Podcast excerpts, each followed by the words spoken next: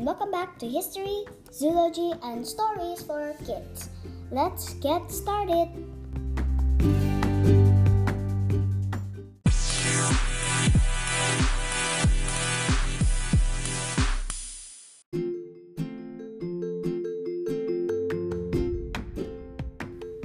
Today, everyone, we are going to talk about, as you know, an Indonesian hero.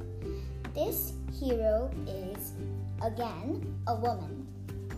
Her name is Martha Christina Tiahahu in Indonesian. Uh, I think some of you that are born in Indonesia might know this hero. Her story is a bit uh, similar to the movie Mulan. Let's hear it.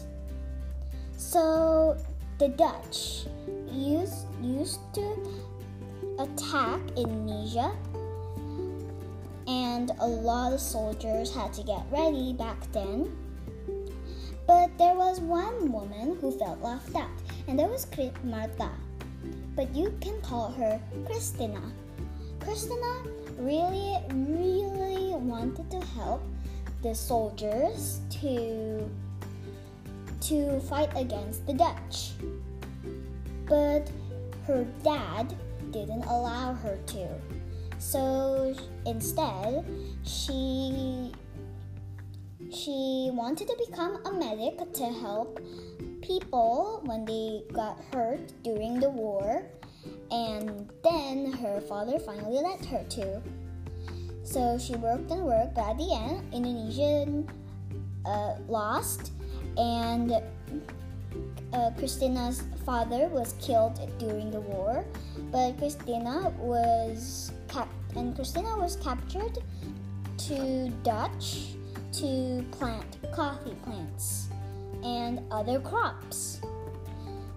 Well, her story might not have ended in a good ending, but it is still a nice story to hear. Well, now let's get on with zoology. Do you do you know that there's one animal that is, that holds a sword and it is attached to its body? you might think that it has a horn or maybe it's just tusk. But no, it is its very, very, very long pointy nose. That is the swordfish. The swordfish goes into tiny wars to get its food. It sways its sword around the fish, making it dizzy, or maybe it might even pierce it a bit and eat it up. That's amazing, don't you think? Well, now we are going to hear this story today. And it is the continuing of our last story, Rikki Tikki Tavi. If you if you haven't heard the first part of Rikki Tikki Tavi, you can go back to the last podcast and hear it again. Well, let's get on to the story, everyone.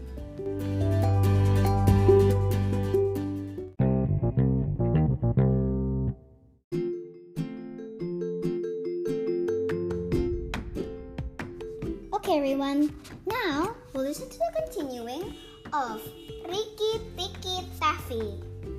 Here it is. said the father. Teddy's safer with that little beast than he had a bloodhound to watch him. If a snake came into the nursery now, but Teddy's mother wouldn't think of anything so awful. Early in the morning, Rikki Tikki came to early breakfast in the veranda, riding on Teddy's shoulder. They gave him a banana and some boiled egg. And he sat down, sat on all their laps one after the other because every well brought up mongoose always hopes hopes to be a house mongoose someday and have rooms to run about. Then Rikki Tikki went out into the garden to see what was to be seen. It was a large garden, only half cultivated, cultivated bushes as big as, as summer houses of roses. Lime and orange trees, clumps of bamboos, and thickets of high grass. Rikki Tikki licked his lips. This is a splendid hunting ground, he said. His tail grew bottle bushy at the top of it, and he scuttled up and down the garden, sniffing here and there till he heard a very, very sorrowful voices in a thorn bush. It was Daisy, the tailor bird, and his wife.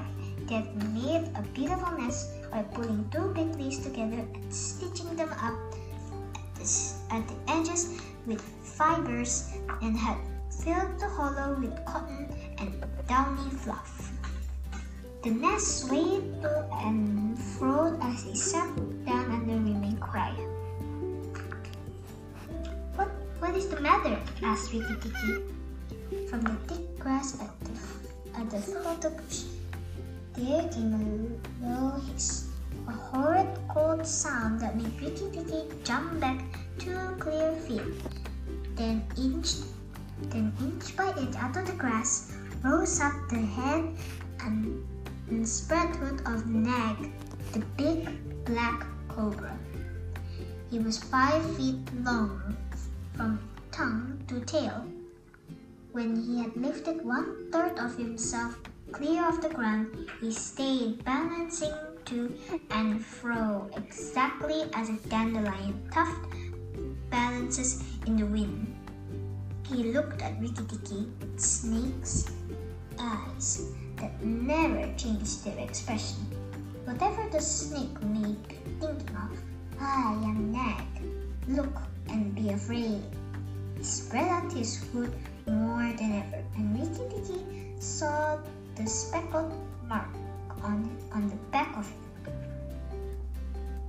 He was afraid for him, but it was impossible for mongoose to stay frightened for any length of time. And though Rikki Tikki had never met a live cobra before, he knew that it, that all grown mongoose's business in life was to fight and eat snakes. Nag knew that too, and at the bottom of his cold heart, he was afraid. Nag was thinking to himself and watching and watching the least little movement in the grass behind Rikki Tikki. He knew that mongooses in the garden meant death, sooner or later for him and his family. But he wanted to get Rikki Tikki off his cart, so he rubbed his head a little and put on one on one side. Behind you, behind you, look behind you, sang Daisy. Rikki Tikki knew better than than to waste time staring. He jumped up in the air as high as he could, and just under him whizzed by head of Nagaina, Nag's wife. She had crept up behind him as he was talking to make an end of him, and he heard her savage hiss as, as the stroke missed. He came he came down almost across her back, and if he had been an old mongoose, he would have known that then was the time to break her back with one bite. But he was afraid of the terrible lashing return stroke of the cobra. He, he bit indeed, but did not bite long enough, and he jumped clear out of the whisking tail, leaving Nagaina torn and angry. There's he, said Nag, said Nag, lashing up as high as he could reach toward the nest in the thorn bush. But Daisy built it out of reach of snakes, and it only swayed to and fro. Rikki Tikki felt his eyes growing red and hot.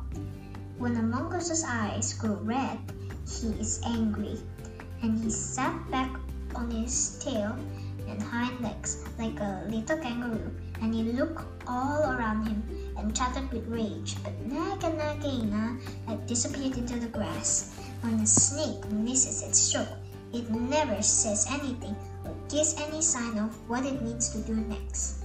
Rikki Tikki did not care to follow them, for he did not feel sure that he could manage two snakes at once. So he trotted off to the gravel path near the house and sat down to think. It was a serious matter for him.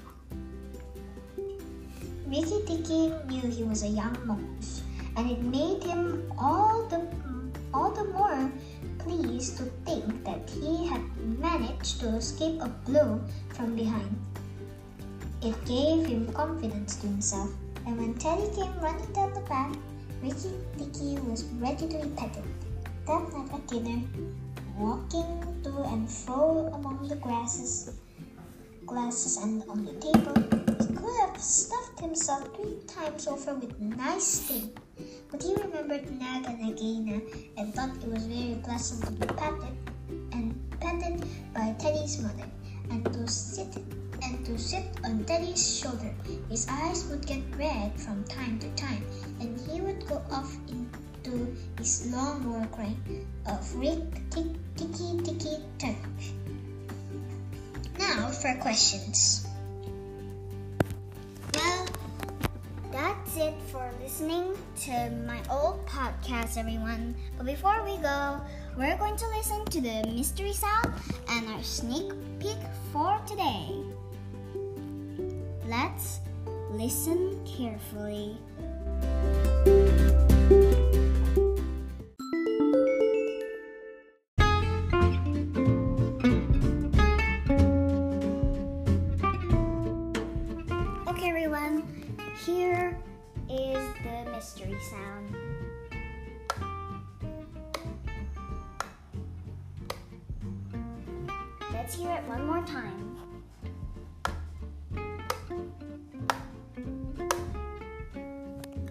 What do you think it is? Type it down in the comments below, or you would like to sh- send us a video, a voice message. Here's the sneak peek. The sneak peek is it is history from or from other countries. Now, this sneak peek isn't very specific, and also we are even still deciding of what the next episode will be about. So, I hope we'll see you on the next episode. Thanks for listening.